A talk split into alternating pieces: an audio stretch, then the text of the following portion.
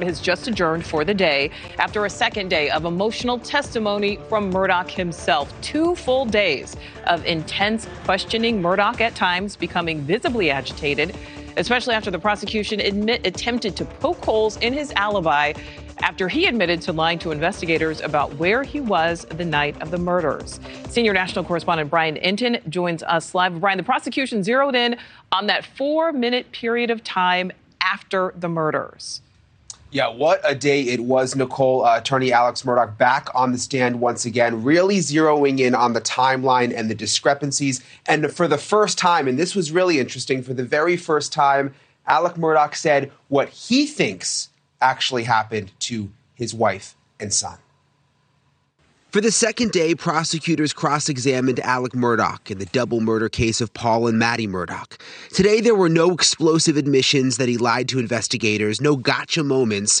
Instead, prosecutors seemed to hammer away at inconsistencies in Murdaugh's memory. What you're saying is not accurate. You're saying that you didn't say very specifically to law enforcement that you went to them prior to calling nine one one. If I did say that, I, I don't believe that's accurate. At times, the seasoned lawyer himself objecting to ways the prosecutor was painting him to the jury, leading to testy exchanges. I'm not claiming that, Mister Waters. That's a fact, is what happened. All right. We're, we're hearing that now, correct? Hearing what now? What you just said. Well, you just asked me this. The prosecution repeatedly reminded the jurors of Murdaugh's financial victims and his addiction to pills. My whole life... He, You wouldn't see me where I didn't have pills on me.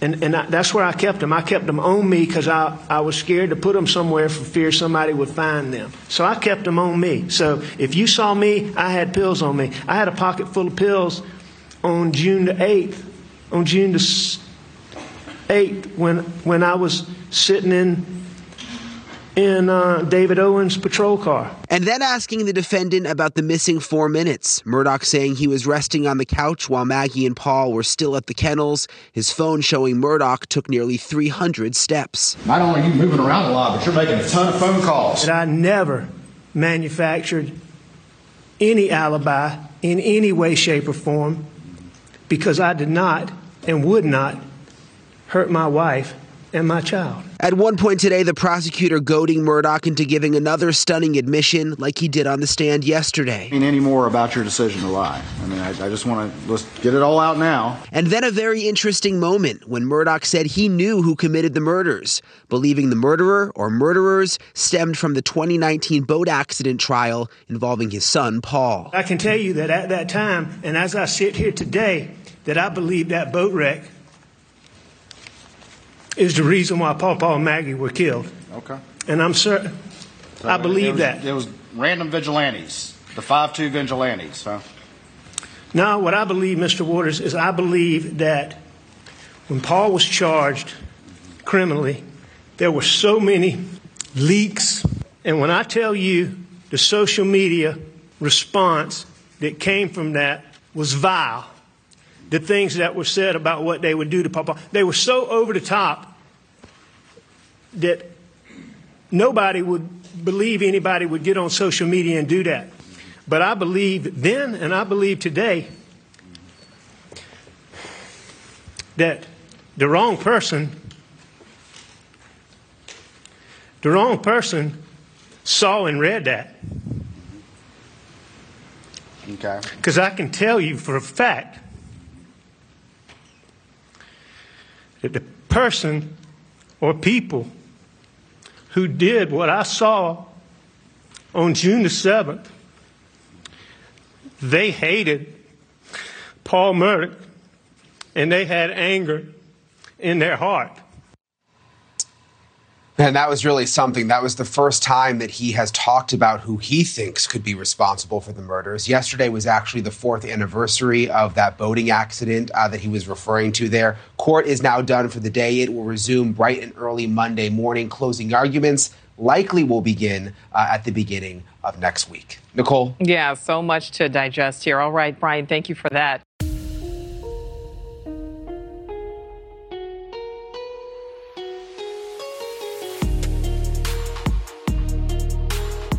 Hey, lovely listeners, and welcome back to Crime Analyst. your go-to true crime podcast for expert analysis and deconstruction of cases. And yes, I'm switching up that intro just a little bit to keep you all on your toes. And as you know, all of my work on Crime Analyst and with everything I do, I aim to ensure the victims are not footnotes in their own murders or cases. We really need to hear and centre victims and their voices, particularly in this case, where three people were up at the kennels at Moselle on June the seventh, twenty twenty-one, and only one left there alive. And it's his voice we keep hearing. And he may sound convincing to some, but my behavioural analysis and tech and the data, more importantly, tell a very different story. And Paul's phone was instrumental in catching Murdaugh in a lie, one of the most significant lies of all. Maggie and Paul were shot dead within minutes of them being heard on a video taken by Paul, and Murdaugh's voice was heard on that video too.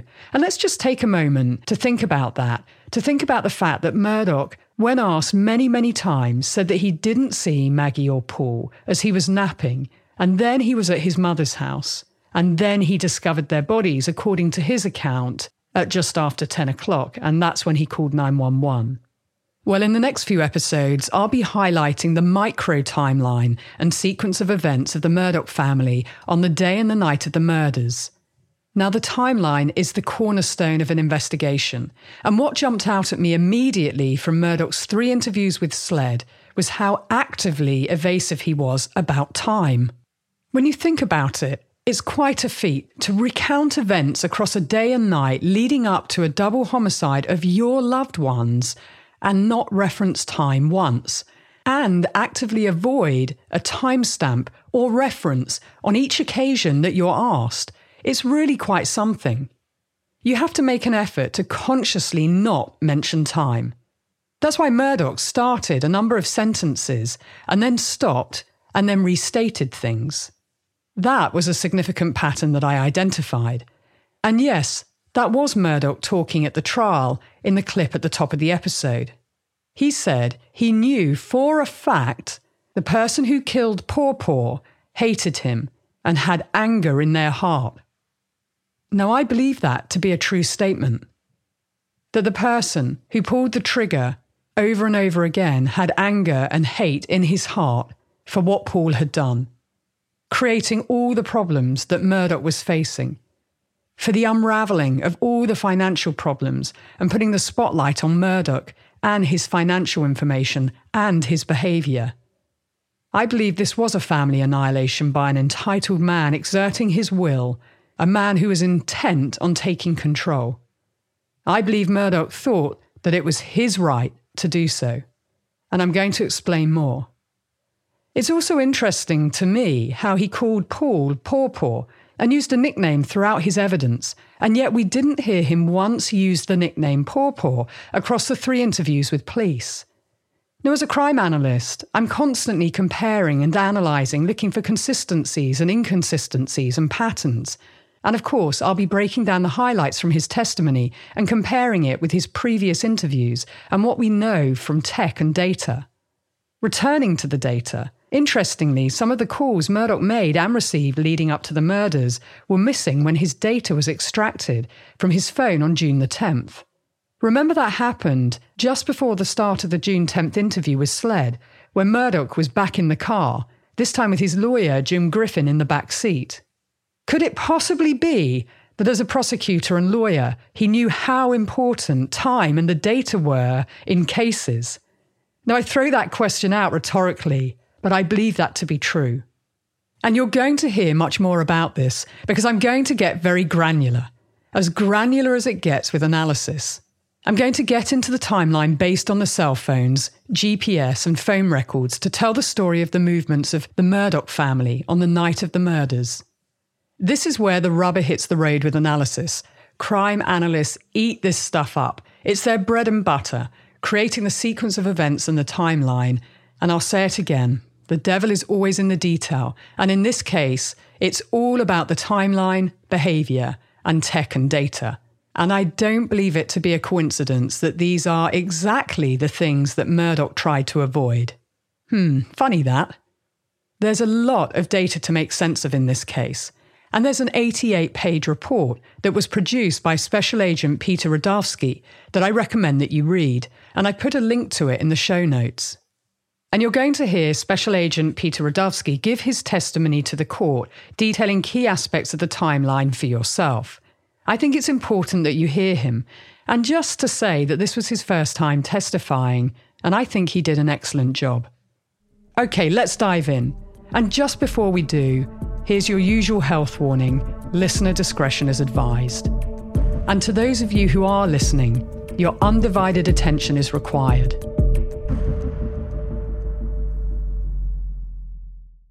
Interestingly, on June the seventh, both Maggie and Paul spent their last day alive caring for others. Maggie's day was entirely focused on Murdaugh, starting at seven a.m. with a text to their housekeeper, Blanca, to ensure that Murdaugh had his favourite Capri Sun flavour, despite not living with him at the time.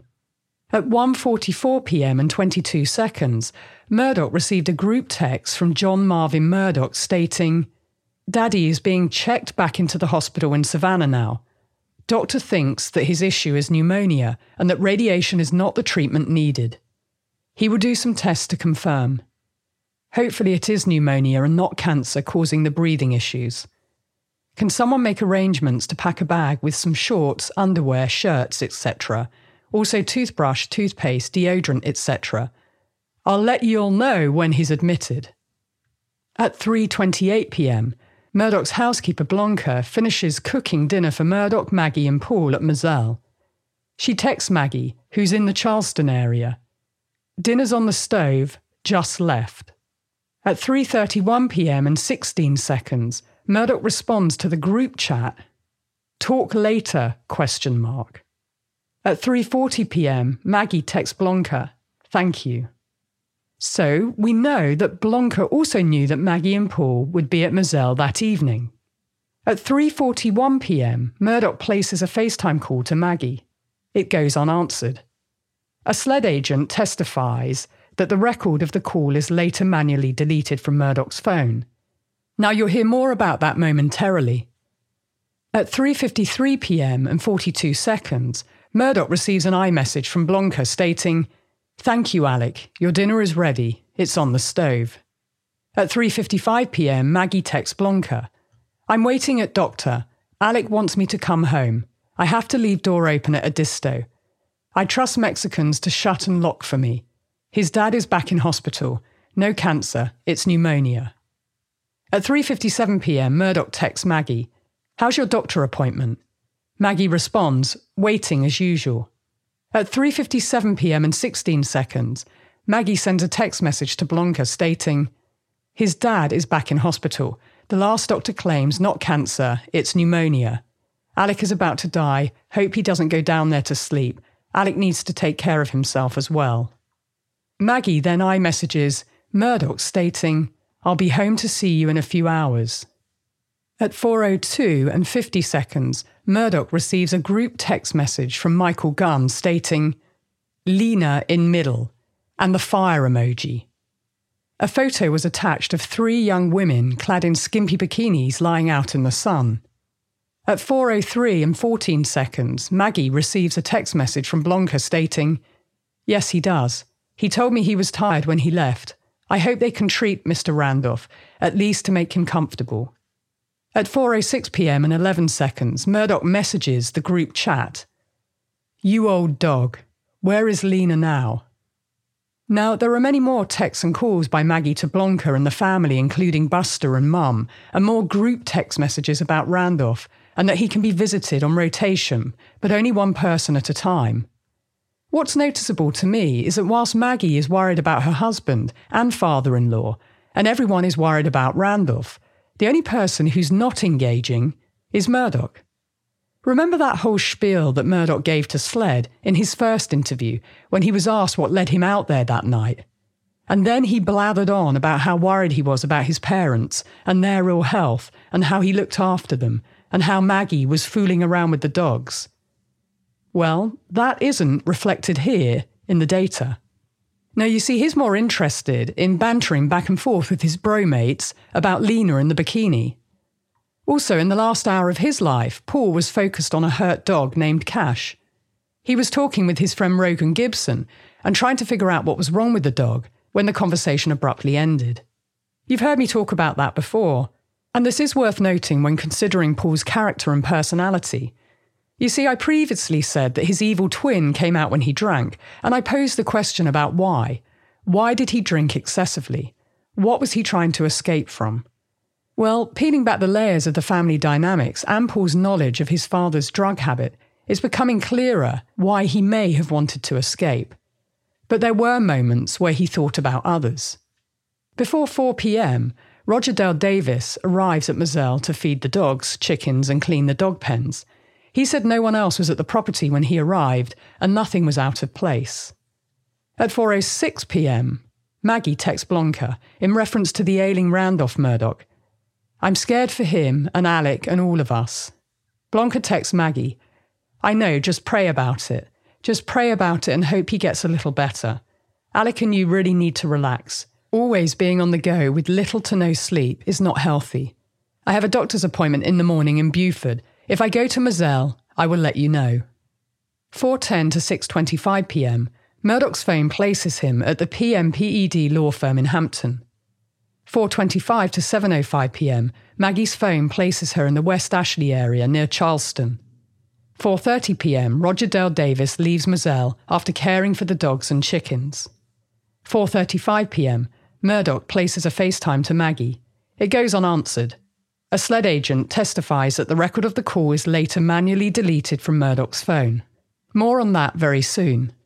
five thirty to six oh nine p.m, Paul's phone places him in Ockerty. Okay, so now I want to pivot and focus on the timeline from six p.m. onwards, and you'll learn that all the Murdaughs were prolific phone users. Next, you're going to hear SLED's Agent Rudofski, who explained this complex and detailed timeline to the jury. Opening page, and this is the condensed one, five nineteen, is that correct, up on the that, screen? That is correct. All right, and has your name on it, correct? That's correct. All right, and then we have a reference guide right here, and if you would just uh, explain just some of the uh, various sources of information that have been admitted before this jury that uh, you ultimately synthesize into this summary timeline. Okay. What we have here is we're going to have um, cell phone phone uh, cell bright extraction report. It's going to be for Paul Murdaugh, which as you go through this timeline, P M is going to refer to Paul Murdaugh. We're going to have A M, which is going to be Alex Murdaugh's cell phone extraction, and then M M, which is going to be Maggie Murdaugh. So anytime you see the abbreviations, that's what's going to refer to. We have um, their their cell phone extractions here. We also have the F B I telemetry report. We have the F B I C A S data.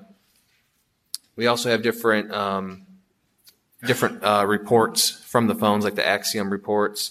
We have an A L P R report in here, which is actually probably not in this the condensed one. That's going to be automated license plate reader data for Maggie Murdaugh's um, Mercedes. We're also going to have some Snapchat data, and then data from Rogan Gibson, Paul Murdaugh, Alex Murdaugh, Maggie Murdaugh, and Buster Murdaugh's C D Rs, which is the call data records from Verizon. Let me uh, pause you real quick. So we have extractions. Mm-hmm. Tell the difference to the uh, jury, and I don't mean to point out with the stick, uh, uh, between uh, an extraction and then C D Rs or cell data records, please. So the extraction is going to be what, like Britt Dove testified, what he actually extract out of the phone.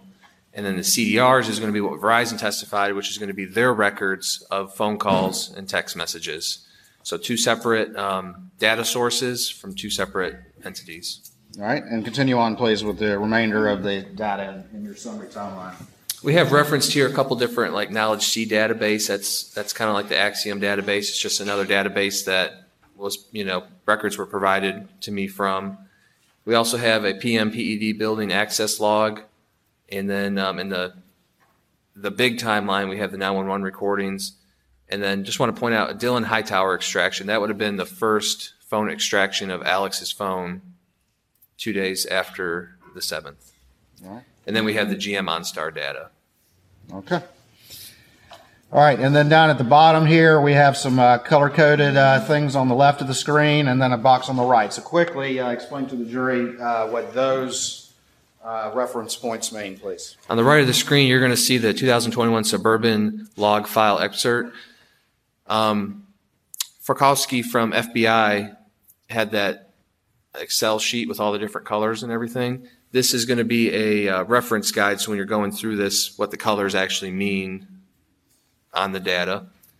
And give then, an example what you mean by that. So you're going to see kind of that, that reddish, pinkish color. That's going to mean that the infotainment center is booting up. So when we go through this timeline, you're going to see that data section highlighted with that color. That's what you'll know is happening with the data. If you see pink, you're, it's going to be a propulsion. When you see blue, it means that it's either in and out of park. And that's kind of just how we're going to be reading it as we go along the timeline. All right, and then these addresses have colors over here, uh, and just we don't have to go through every one, but the first one, that red one, what one is that? forty-one forty-seven Moselle Road. All right, so if we see that little red box with an arrow on it, that's Moselle on the map? That is correct. And then uh, the green is what? It's going to be um, Alameda, the Alameda property. Okay. We'll talk about the others as we go through. All right. All right, let's start moving through it.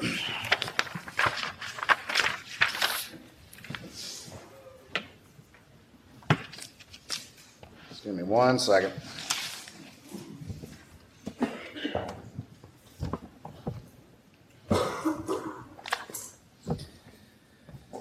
All right, uh, starting, all right, so this timeline, this condensed timeline begins roughly when? Around six P M All right, on what day? Uh, June seventh, two thousand twenty-one. All right, and uh, let's start at six oh four, and I want to move through this expeditiously, and we'll stop and, and uh, talk about some specific entries as we go through, okay? Okay. All right, and uh, so starting there at six four, uh, does Paul Murdaugh have any phone activity? He does. He calls Will Loving. As you can see in the parentheses, it's going to say P M extraction. That means it was pulled off of Paul Murdaugh's phone extraction, just for reference. All right, and uh, Will Loving, that's the individual that testified weeks ago? That is correct. And uh, six oh eight, uh, what activity we see on Paul's phone? He makes an outgoing call to Dad, which is identified as Alex Murdaugh. It shows answered, but um, one second long. All right, and what was the source of that information? That was from Paul Murdaugh's phone extraction. It does not show up in um, Alex Murdaugh's original logical dump or the second one from Britt Dove, but it does show up on his C D Rs from Verizon. So that'd be the records that Verizon actually keeps for the phone. All right, and can a user of a phone affect the uh, the C D Rs that are with the Verizon phone company? They cannot, no. So can the user affect what data remains on their phone? Yes. And frequently throughout this timeline, do we see instances in which there was a call logged on the C D on Alex Murdaugh's C D Rs, but was missing from his phone from the extraction? That is correct. Don't leave the witness. All right. Uh, can you explain uh, any difference between the C D Rs as it relates to Alex Murdaugh's phone and uh, what, whether or not there's any missing call logs on the extraction from his phone? As we go through this extraction, you're going to see that multiple instances we're going to have calls showing on Alex Murdaugh's C D Rs that are not that we could not find on the logical extraction or the Britt Dove full extraction of Alex's phone, and that's going to be notated on the bottom if we if it was not in the extraction. All right. Uh, six oh nine forty-eight, uh, do we have any communications uh, on Maggie's phone? This is going to be a iMessage from Maggie Murdaugh to Paul Murdaugh stating, "You okay getting little foot massage, then I'm heading home." And that was obtained from Maggie Murdaugh and Paul Murdaugh's extract phone extractions. At six ten oh one, going to the bottom of uh, this page, that being page number two, uh, is there a, another message from Maggie to Paul Murdaugh? This is also going to be iMessage to Paul stating, "Love you and Blanca cooked you dinner." Moving on to page three. And what does this reflect right here? This is going to be from F B I agent Matt Wild. This is going to be from his report. This is for Paul Murdaugh. You're going to identify that in the right-hand corner where it says Paul. Just for reference, anytime you see a map, if you look on the right-hand corner, it's going to tell you whose map that is for. All right. And uh, just generally remind the jury what this uh, map uh, reflects, please. This is just showing generally where the cell towers are located and where the area, whenever um, like a phone call or text message, where it was pinging during that time for Paul. And these little uh, red things right here with the angles on it, what are those reflect? That's going to be where the cell tower is and what angle the call would have originated or, you know, take place from. All right, and down at the bottom, what's the first time recorded for Paul's cell phone as it pings on these cell towers?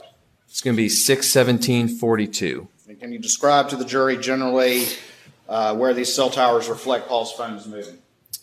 So it'd be um, the Beaufort area down the right-hand side, moving up towards Moselle, which you can see in the far right corner, that little um, badge-looking red dot. All right, up here at the top center, what is that right there? That's going to be an arc. It's just a distance arc. But the red dot, what is that? The red dot, that's going to be forty-one forty-seven Moselle Road. All right. And uh, what times does Paul's phone uh, ping off any cell tower near Moselle? Um, six fifty-three p m, seven oh five, and seven thirty oh five. All right, and we see a three right there. Does that refer, or does it, what does that three refer to as it relates to that cell tower location near Moselle? It's just going to show you what side of the the cell tower it's on, what arc. And what time does it first ping on uh, on sector one facing Moselle? seven oh five thirty-three p m Hey, lovely. What's your makeup go-to? What do you need to face the day? Now for me, if I apply my eyeliner, my brilliant eye brightener, mascara and red lipstick, I feel ready to face anything. But I know every now and again, I need to zhuzh up my makeup, and my amazing sponsor Thrive Causemetics has a full line of makeup to refresh your everyday look. With clean, skin-loving ingredients, their foolproof products make it easy for any skill level to apply. Also, Thrive Causemetics' Bigger Than Beauty mission is amazing. For every product purchased, Thrive Causemetics donates products and funds to help communities thrive. I love that Thrive Causemetics supports domestic violence victims, breast cancer survivors, and women who are homeless. Now, if you want a rec from me, you cannot go wrong with the Liquid Lash Extensions Mascara. Thrive Causemetics Liquid Lash Extensions Mascara has a unique formula which creates tubes around each eyelash to lengthen them. And they use nourishing ingredients that support longer, stronger and healthier looking lashes over time. Plus, it's super easy to remove and slides right off with warm water and doesn't leave smudges. So treat yourself or someone you love and help women thrive together. Refresh your everyday look with Thrive Causemetics. Luxury beauty that gives back. Right now, you can get an exclusive ten percent off your first order at thrivecosmetics.com slash crime analyst. That's Thrive Causemetics, C-A-U-S-E-M-E-T-I-C-S dot com slash crime analyst for ten percent off your first order. Calling all lovers of mystery. Prepare to don your detective hat in June's Journey, a free hidden object mobile game that delves into the captivating journey of June Parker, a self-proclaimed detective on a quest to unravel the mystery surrounding her sister's untimely death. Take a trip in time to the glitzy twenties and play as June, deciphering clues and unveiling secret plots within thousands of beautifully illustrated scenes. The thrill is endless, with new chapters added weekly, allowing you to not only enjoy the detective adventure, but also to personalize and decorate your very own Orchid Island, where the story takes place. How sharp are your detective skills? Find out when you download June's Journey on your Android or iOS device, or play online via Facebook Games. Your detective journey awaits. All right, moving to uh, continue on page three. Um, we have a time reference at six twenty fifty-three. Can you explain to the jury what, if anything, that indicates? We have Maggie Murdaugh. She received a phone call from Proctor Marion. That's how it showed up in her phone. Um, through the phone number, it's actually Marion Proctor. That's just how it relays in the phone. It shows rejected. All right. And uh, after that, what, if any, communications were there? Um, right after that, at six twenty-one twenty-eight, Maggie Murdaugh sends a text message to Marion stating, "Can't talk, getting uh, food, massage, we'll call you back." That was from her phone extraction. Moving on to six twenty-three, are there any communications with Maggie and Paul? Um, there are. Paul sends a message to his mom at six twenty-three twenty-seven uh, stating, "What did she make?" And then Maggie replies back shortly after saying, "Country fried steak and mac and cheese." Below that, we have a orange and blue box. What does that represent? So this is going to be from the F B I telemetry data from that Excel spreadsheet that's already into evidence. And this is just showing with that color coordination I talked about earlier. The orange is going to show a system startup. And from previous testimony, that could be, you know, unlocking a car, locking it, getting in close range with the key fob, opening up the rear hatch, just something that makes, you know, when you get in your car, you kind of hear that, that noise before you start it up, the telemetry. It's just inner workings, you know, anything could really cause it. Well, I'm asking you, going back to that map, the incident location at Moselle where Paul and Maggie were found murdered, what county is that in? That's going to be Colleton County.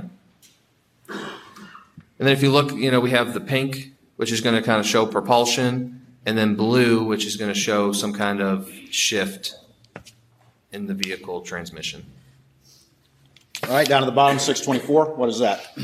six twenty-four oh two, that's, that shows from the F B I report, telemetry report, that um, the Suburban shows a device connection.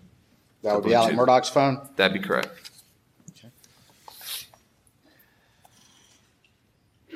Moving on to uh, six twenty-four p m, uh, is there any data points uh, as it relates to the defendant's Suburban? It is. We have one at six twenty-four eighteen um, around the P M P E D law firm. All right, and what time is that? Oh, six twenty-four? six twenty-four eighteen, correct. All right, and that map there, is that uh, a data point from the C A S data that you just explained to the jury? That is correct. All right.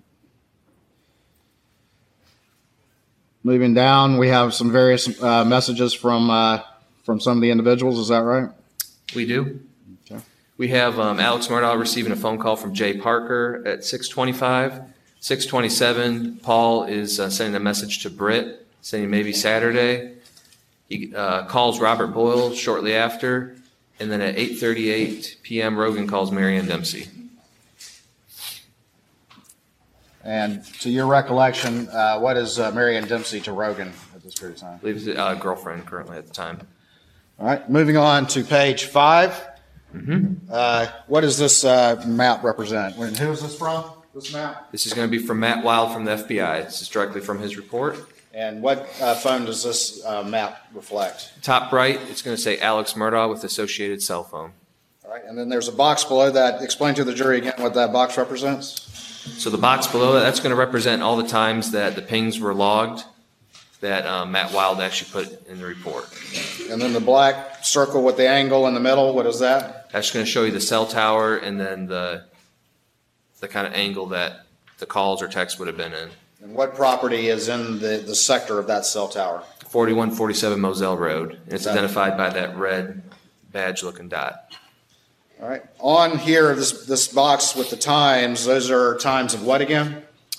This would have been times of activity um, that it that would send to a cell tower that they would have data on. In the six o'clock hour, what is the latest time period that you see Alex Murdaugh's phone reflecting activity? Uh, six fifty-two p m And then after that, what's the next time period that you see reflecting activity? The next time showing on the map is going to be nine oh four twenty-four p m Does the defendant's cell phone reflect any activity between six fifty-two and nine oh four? Between six fifty-two and nine oh four, there's no activity reflected. At least on the, the cell pinging. That is correct.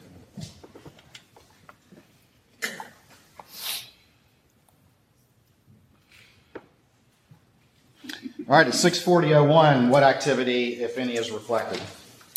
Um, Paul calls, it's going to show up as P A in the extraction, which is Alex Murdaugh based on the phone number. It shows it was answered, it was two minutes and twenty-nine seconds long.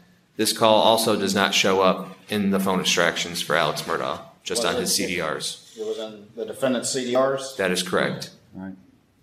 And it was also in, it was also in Paul's phone. It shows the phone call. Uh, six forty-two, and uh, what is what if anything's reflected? We have a, a Suburban device connection to iPhone from the F B I report at six forty-two forty-eight, and at six forty-two fifty-four, um, we show the Suburban arrives at forty-one forty-seven Moselle Road based on the G M OnStar data. All right, and going on to page six, is that the uh, your C A S map reflecting that data point you just described? That is correct. It's going to be the six forty-two fifty-four data point. And what happens at that moment? That's when Alex Murdaugh is going to arrive back from the P U P and P M P E D law firm that from work that day.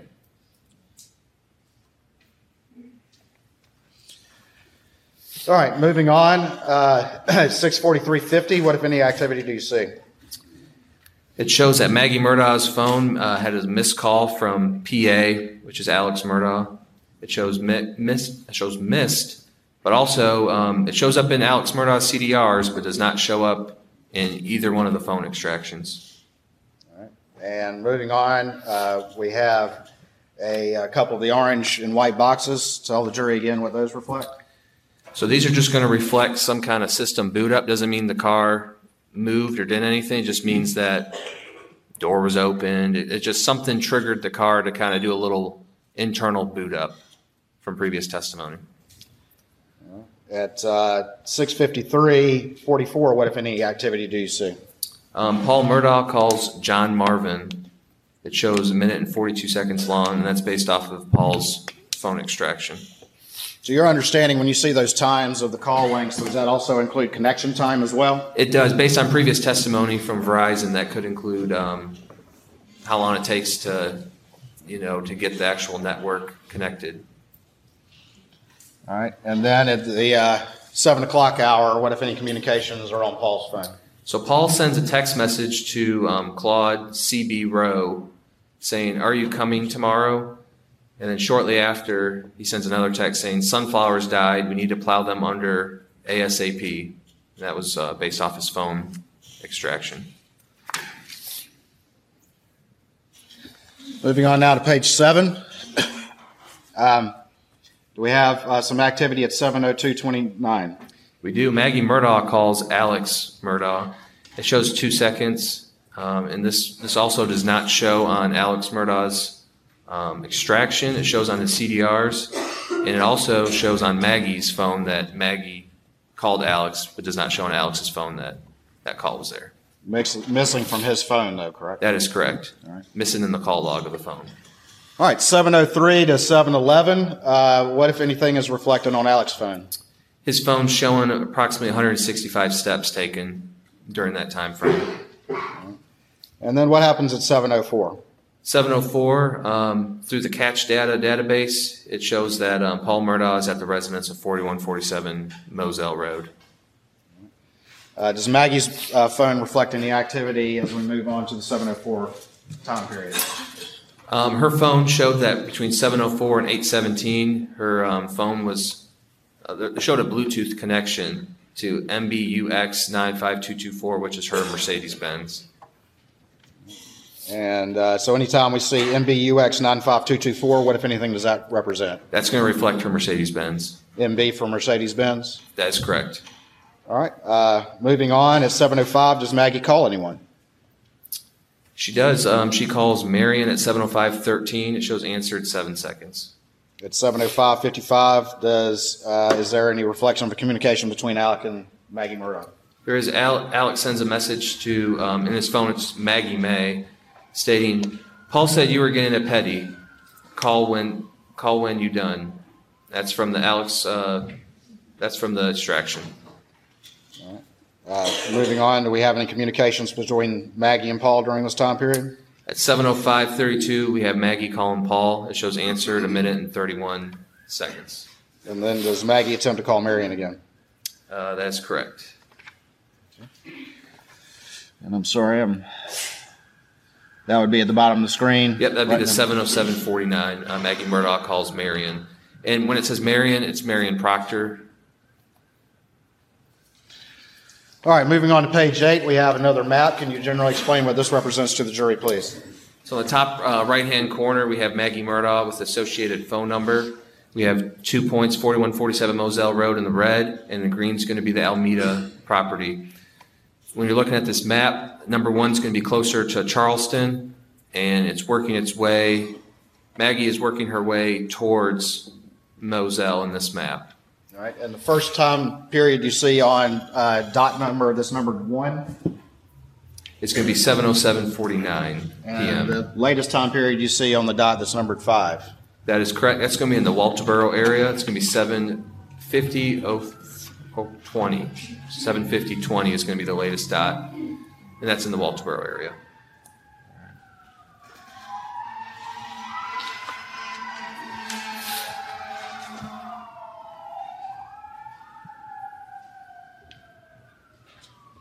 All right, moving on. Uh, looking down at seven oh nine forty-three, what, if any, activity do we see on Maggie's phone? Maggie calls her mom. It shows answered eight minutes and seventeen seconds long. Would that be Miss Branstetter? That is correct. Uh, we have an orange box. Tell the jury that quickly, please. So that's just showing a system boot up. Could have been getting close to the Suburban, unlocking it, locking it, opening up a door, or it could just be some kind of internal components based on previous testimony from the F B I. Right. Uh, after that, we have two entries. Can you tell the jury what those two entries are, the time periods, and what they represent, please?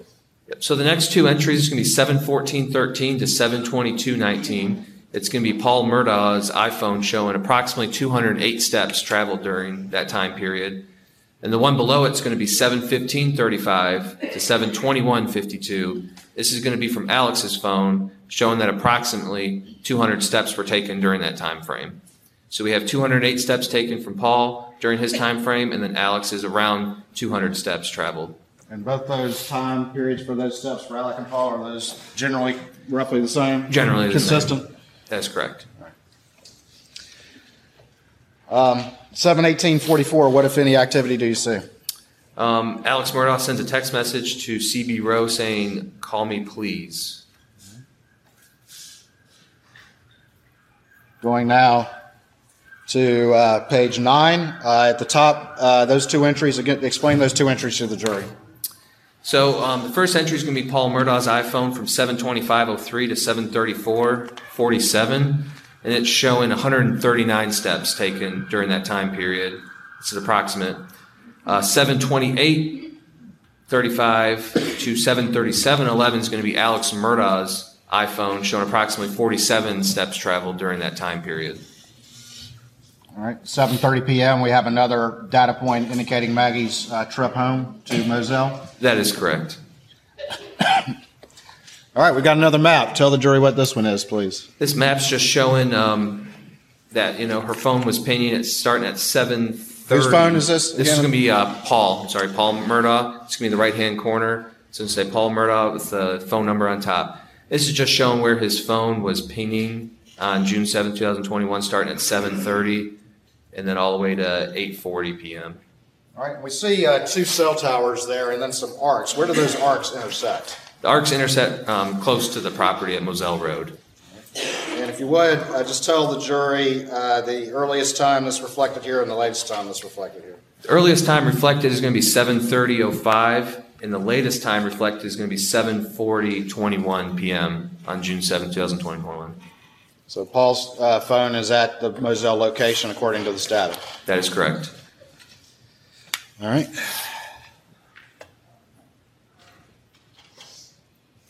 Bottom of page nine. Uh, do we have any communications uh, between Maggie and Marion Proctor? We do. At seven thirty-one thirteen p m, we show a call from Maggie to Marion at seven thirty-nine, which is the length of the call. seven minutes and thirty-nine seconds. That's correct. Does that include connection time as well? It does.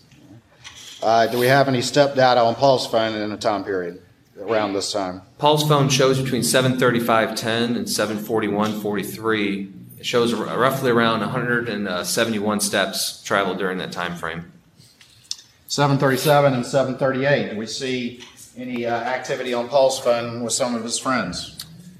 Yeah, Paul receives a Snapchat message from Michelle Beck stating, uh, B C, I have short-term memory loss, and that was based off his phone extraction. And then um, Paul Murdaugh receives an iMessage from Megan Kimbrell stating, Paul. All right, moving now to page ten. Um, going to seven thirty-nine fifty-five. Can you tell the jury what that data point uh, reflects on your summary timeline? So from earlier testimony, you've seen this... Um, This video, this is just a thumbnail picture, and this is when it's shown it was created in Paul's, Paul Murdaugh's phone. And uh, we have a little screenshot of the creation time. It's going to show seven thirty-nine fifty-five is when uh, this thumbnail was created in Paul's phone. And remind the jury what video that is. I see we, we got a thumbnail there, but yep. What video is that? This is going to be that Snapchat, Snapchat video that was sent to a few friends of the tree. You have Alex Murdaugh on the tree that's um, leaning over. All right, and again, this this, this is when that video, at least the timestamp, was its creation? Th- that's correct, based on previous testimony, yes. All right. seven forty-one to seven forty-eight, uh, what, if anything, is reflected on Alex's phone? We um, we show that twenty-nine steps were traveled on his phone, approximately between seven forty-one and seven forty-eight. All right. And uh, just talked about the Snapchat video. Looking at this map, um, whose phone is this? And explain these data points to the jury, if you would, please. Or whose phone is this first, if you would, please. So this is going to be Paul Murdaugh's iPhone, and below it, it's going to be his iPhone location data. So this is not going to be Verizon location. This is going to be location data directly off of his phone. So this is G P S data that's more specific? That is correct. All right, and uh, we see a number of dots up here. What is this area up here generally um, sort of in the center of this image? That's going to be um, the kennel area, and then there's that little house. The cabin? The cabin. All right, and what time periods in that upper box do we see G P S data on Paul's phone uh, up there in the kennel cabin area? We're seeing between uh, seven forty-five and seven fifty-four is um, location data for that, that area. seven fifty-four or seven fifty-six? seven fifty-six, sorry, it's on R C. All right. And then we have two data points at the bottom. Mm-hmm. Is that, uh, where is generally that on the property? That's going to be what uh, previous testimony um, talked about, like a dove field. Mm-hmm. It's going to be past the... the main house, closer to the Godley Farm roadside, and that's going to be a data point at um, eight and forty-two seconds and eight and forty-four seconds. eight p.m. That's correct. eight p.m. June seventh. Oh, darn it!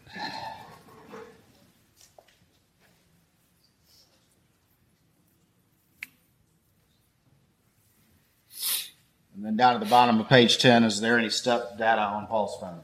Um, there is. It shows approximately eighty-nine steps traveled during what time periods? Uh, seven forty-five p.m. to seven fifty-five. Moving on to uh, page eleven, uh, we have a map. Tell the jury what whose phone that is and uh, what that data point is, please. So this is going to be Maggie Murdaugh's phone. This is going to be um, Verizon location data. And what we see here is the tower and then the arc of the tower. This is going to be in the Walterboro area. The time is uh, seven fifty oh three p.m. All right, and moving now, we're starting to see some references, and there's a little uh, battery symbol on the side. What does that represent? So that's going to represent um, battery life. So right here, this is going to be at seven fifty-two twenty-eight. It's going to show Paul Murdaugh's iPhone battery at seven percent. And in your review generally of Paul's uh, cell phone data, was it uh, generally consistent for him to continue to use his phone even if he had a low battery life on it? That's correct. Right. And is that uh, also uh, consistent with the testimony from David Grubbs from yesterday or the day previous before? Testimony, yes. All right, below that uh, seven fifty-five time period, we have two entries. Can you explain those two entries uh, to the jury and how they relate to each other, if anything? So seven fifty-five forty-four to eight oh five twenty-eight, we have Paul Murdaugh's iPhone showing approximately two hundred sixty-two steps traveled, and um, a close time frame from seven fifty-five thirty-two to eight oh five oh seven, we show Alex's iPhone traveling approximately two hundred seventy steps during that time period. And then at seven fifty-six, what is uh, what is reflected as it relates to that Snapchat video? This is when the Snapchat video um, referencing Alex Murdaugh would have been sent through Paul's Snapchat account to his friends, based and, on previous testimony. And it was created, you already testified to this, but it was created when? I believe seven thirty-nine fifty-five. And it was sent out to his friends when? At seven fifty-six p.m.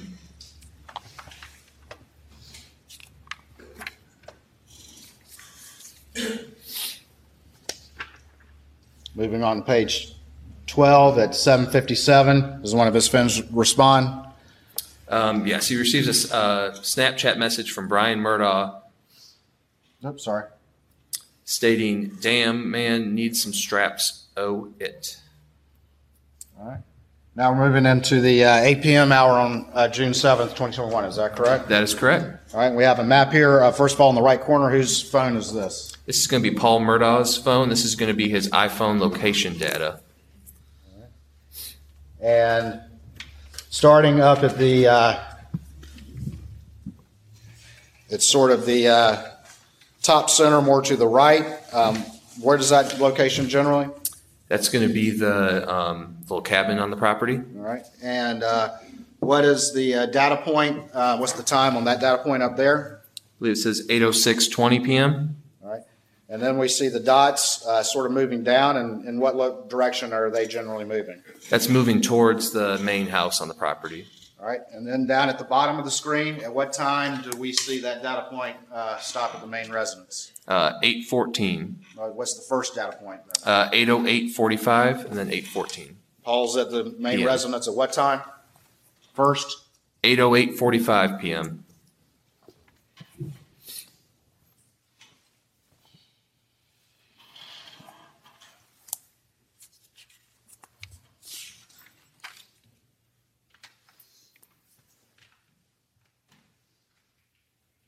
All right, and just uh, on page uh, thirteen, we have some earlier data points. This is this uh, map kind of out of order just a little bit? It is. So this is just going to be um, earlier data points at eight oh five fourteen and eight oh four forty-five, just showing some um, location data from his iPhone. All right. So that one should have gone b before this one, the one at the bottom of page, sorry, page twelve. That's correct.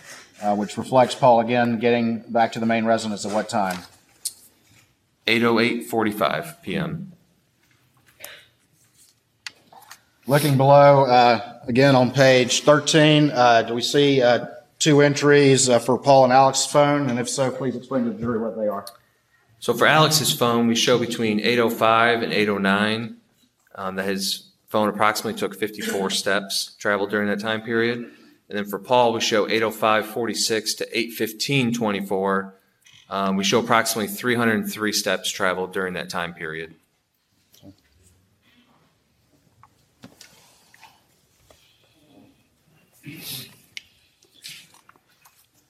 Moving on to page fourteen, do we see that same map again of Paul's phone reflecting him arriving at uh, the residence at eight oh eight? eight oh eight forty-five, correct. And then still pinging there at what time, at the bottom time? Uh, eight fourteen p m All right. Again, at uh, eight oh seven, uh, what, if anything, do we see? At eight oh seven twenty, we see that Paul is sending um, Snapchats to a few friends. That's based off his Snapchat records. All right, the next entry is in purple, and then there's kind of a line going from that. Explain what that purple reference, that time period references, and then the line that travels down the side of your timeline. Explain to the jury what that's going to represent generally to the various phones as we go forward. As we go forward, anytime you see purple, that's going to represent Maggie Murdaugh's phone. And for this instant, it's going to represent on the left-hand side, the line going down. Anytime you see a line next to something, that means whatever it says on the left. So if it says device locked, it means the device was locked during those other time periods. So this is going to show from eight eleven oh eight to eight thirty-one fifteen that Maggie's iPhone Um, was locked. And as we move down, you can see it continue to the next page. That, that means during those times it, it's locked. All right, so we'll see multiple of those as you go forward, just explaining time periods where various devices were locked or other uh, things were going on. That is correct. All right, moving on to page fifteen. Uh, we have a map. Um, explain to the jury uh, whose phone this is and what it represents. This is going to be for C B Rowe, and this is a uh, overview map. You can see Augusta, the North Augusta area, and it's showing the sector and the the tower that it's pinging off of at seven thirteen fifteen in the North Augusta, Augusta area. You say seven thirteen or eight thirteen? I'm sorry, eight thirteen fifteen. All right. So C B Rowe's phone is pinging over here, way over here in Augusta. Is that right? That is correct.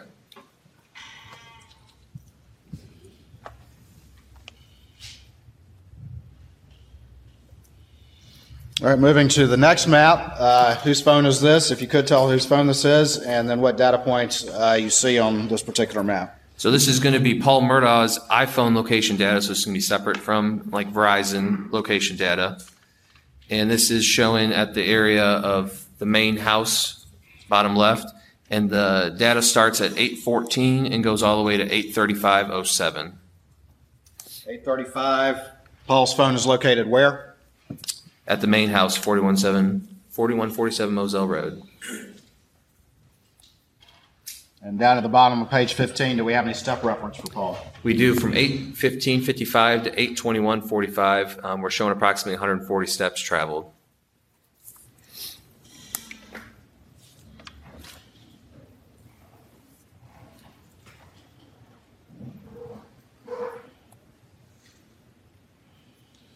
Paul arrived back at the residence about eight oh eight, you testified, is that correct? That is correct.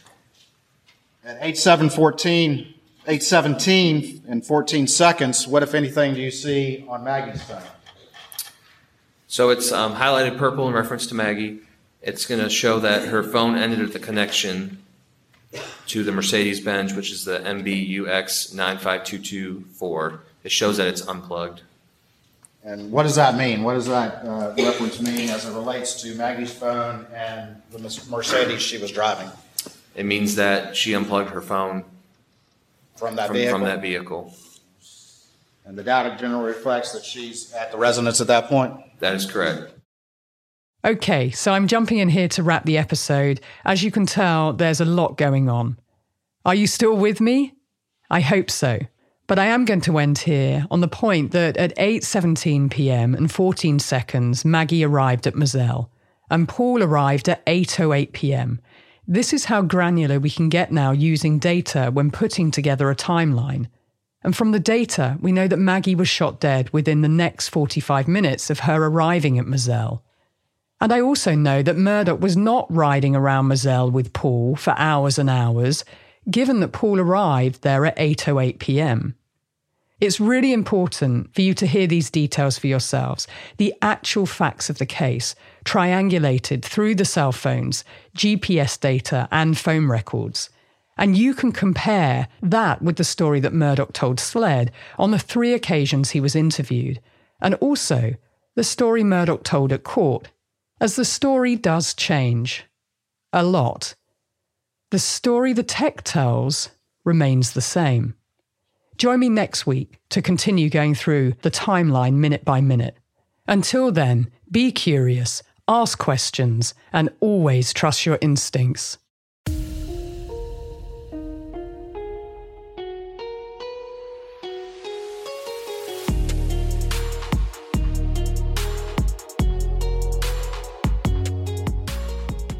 Here's my final thought and ask before the episode wraps. I really appreciate you listening to Crime Analyst, and if you like what I do, please take two minutes to leave a five-star review wherever you listen to me. It really helps others find me and my work, and it helps with the ratings too. Crime Analyst is written, produced and hosted by me, Laura Richards. Sound engineering by Jason Sheasley at Abridged Audio. Cover art and graphics by Chris Rowbottom at Syndicate, and music by Kilrood.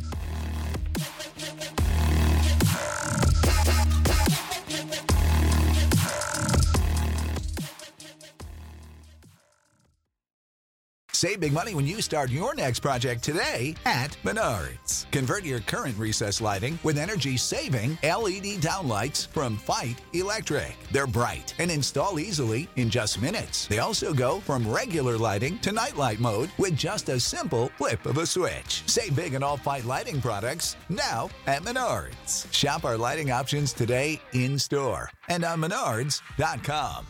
Save big.